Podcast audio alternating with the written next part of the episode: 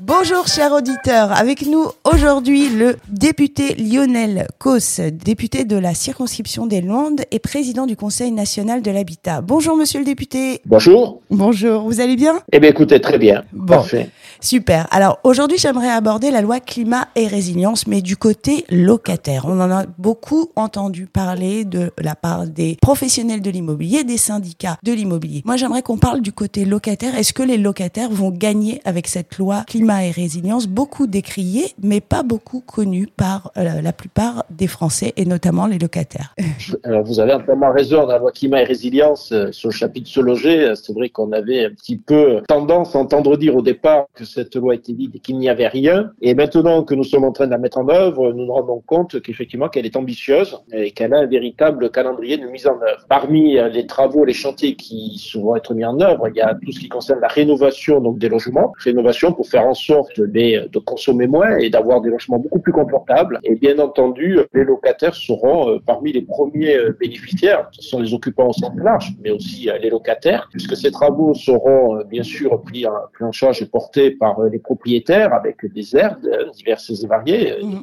ou d'aide de l'État. Mais ça leur permettra, au-delà d'avoir un logement plus confortable, d'avoir aussi un logement qui consommera beaucoup moins d'énergie. Et donc, qui dit moins de consommation d'énergie, dit forcément des factures qui seront euh, diminuées, euh.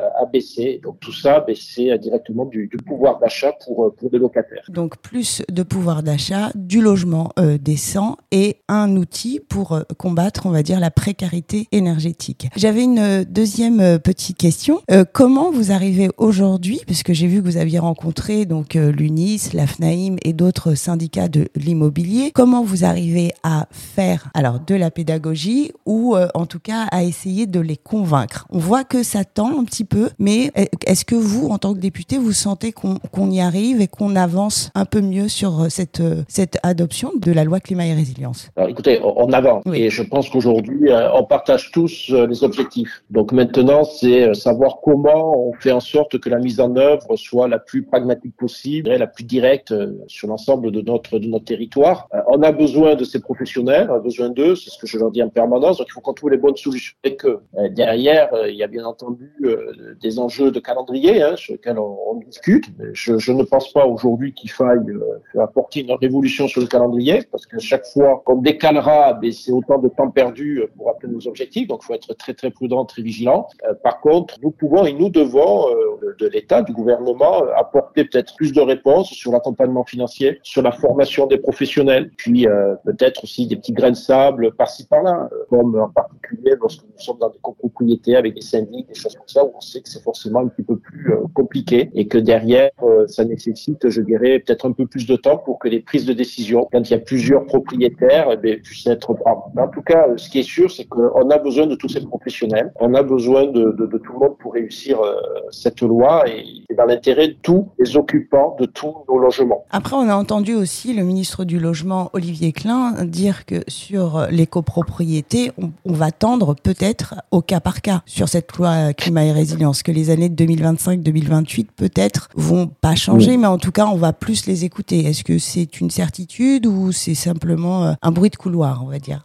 Oui, il y a plusieurs situations de copropriété, vous avez raison. Alors au Mm. cas par cas, peut-être pas tel quel, mais il y a déjà un décret hein, qui est sorti dernièrement qui permet, euh, je dirais, euh, d'exclure éventuellement euh, lorsque euh, nous avons des avis des ABF qui ne permettent pas euh, de pouvoir faire les travaux nécessaires à l'atteinte des objectifs, ou lorsqu'effectivement les travaux représentent plus de 50% de la valeur vénale euh, du bien. Donc euh, voilà, on essaie aussi de temps en temps de, de faire en sorte que là où euh, il y a vraiment de très grosses difficultés aujourd'hui, je dirais que ce, le DPE ne soit pas un objet euh, bloquant, en tout cas euh, pour la location ou pour, euh, ou pour la vente.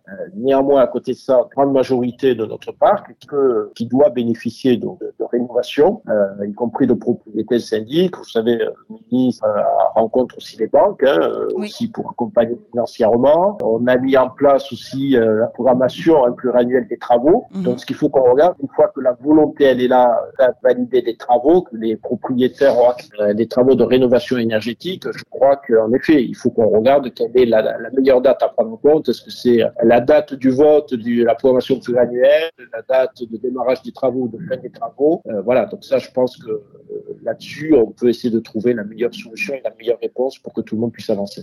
D'accord. Troisième sujet, parce qu'on vous a vu aussi monter au front sur cette question-là. Le logement, c'est vraiment votre sujet. Et, j'ai vu que vous vouliez euh, peut-être restructurer ou en tout cas ouvrir le débat autour de la filière du diagnostic immobilier. Vous avez parlé de ce DPE qui, pour vous, euh, fiable et qui est un outil important. Qu'est-ce que vous voulez faire au niveau de cette filière? Quelles sont euh, les idées ou comment vous voulez porter ce sujet-là? Oui, comme vous venez de le dire, hein, le, DPE est un nouvel outil, mais c'est un outil qui va, je dirais, à moyen et à long terme concerner la totalité de nos logements. donc, il faut que cet outil, les Françaises et les Français, ait la bonne réponse, donc il faut qu'il soit fiable et qu'il ne soit pas discuté. Aujourd'hui, on remonte des cas où sur le même logement, on peut avoir deux ou trois DPE, résultats de DPE différents. Tout ça, c'est pas acceptable.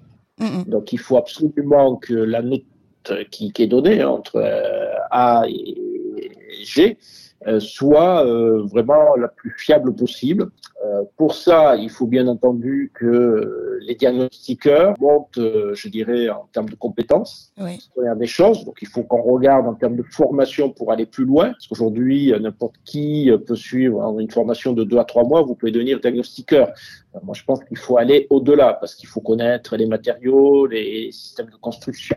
voilà, je pense qu'il faut qu'on aille un petit peu plus loin pour qu'un diagnostiqueur ait plus d'éléments, en tout cas d'appréciation lorsqu'il a un DPE à faire. Ça, c'est la première des choses. Et derrière, euh, il faut que cette filière euh, soit professionnalisée dans le sens où on a peut-être besoin d'une carte professionnelle qui permet euh, d'identifier euh, et faire en sorte que celles et ceux qui aujourd'hui ne sont peut-être pas les plus fiables il y en a toujours un petit peu, c'est une minorité, euh, bien entendu, euh, mais ne soit plus un peu professionnel du diagnostic. Voilà. Donc euh, toute cette réflexion, elle est importante. Le ministre a entièrement raison lorsqu'il dit qu'il faut la renforcer, parce qu'on peut pas, si on veut que ça marche, le DPE, on peut pas avoir de doute voilà, sur, la réalisation d'un DPE. Hein. Il faut que le propriétaire sache réellement, y compris un acquéreur éventuellement, ou un locataire qui sache réellement qu'il ait la certitude que ce DPE est vraiment conforme à la réalité. Après, le, Donc, euh, si je peux me permettre sur un petit point euh, technique, et là c'est plutôt un message à nos auditeurs, le DPE aujourd'hui est opposable et pour avoir un bon DPE, tout part de l'information que donne le propriétaire aussi au diagnostiqueur. Donc plus vous avez d'informations à donner, plus vous avez de factures et plus votre DPE sera juste. Voilà, ça c'était la petite information que je donne à nos auditeurs. Vous, avez raison, c'est ça plus la connaissance de la construction qui permet d'avoir un DPE le plus fiable possible parce que bien entendu il faut des factures, mais on a de beaucoup de logements sur lesquels on ne sait pas forcément comment ça a été fait, ou on ne trouve pas les factures, ou c'est un peu ancien. Et allez voir quand vous avez une isolation, euh, si elle est euh, de 20, de 25 ou de 30 cm, euh, c'est pas forcément évident si euh, l'accès euh, n'existe pas, par exemple. Voilà. Mm. Donc c'est là où faut vraiment que le diagnostiqueur soit en capacité de pouvoir identifier le maximum d'éléments pour être le plus juste possible. Voilà. D'où la nécessité ben, de connaître effectivement les, les, systèmes de construction, les matières qu'aujourd'hui. Donc, donc, on peut dire pour clôturer sur cette loi climat et résilience, c'est aussi une opportunité, on va dire, pour les diagnostiqueurs immobiliers, puisque hier, lors d'une réunion avec des experts du diagnostic, des présidents de syndicats, le ministre du Logement a sifflé la fin de la récré. Il a euh, reconnu euh, les dérives qu'il pouvait y avoir dans la profession qui sont ultra minoritaires et il a rappelé aussi son soutien euh, à ce métier et aux diagnostiqueurs immobiliers.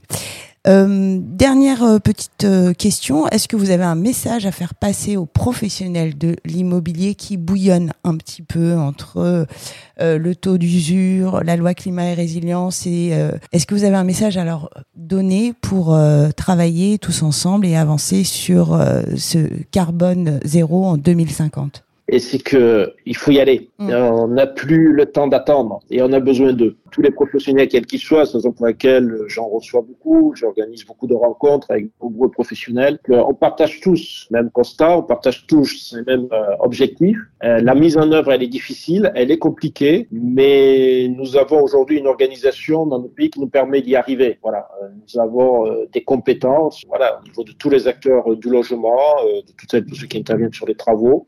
Donc, il faut qu'on se mette en ordre de marche, qu'on accélère. c'est en train de, de se passer ainsi Hein, euh, je vois quand même beaucoup de choses sont en train de se mettre en place partout sur le territoire.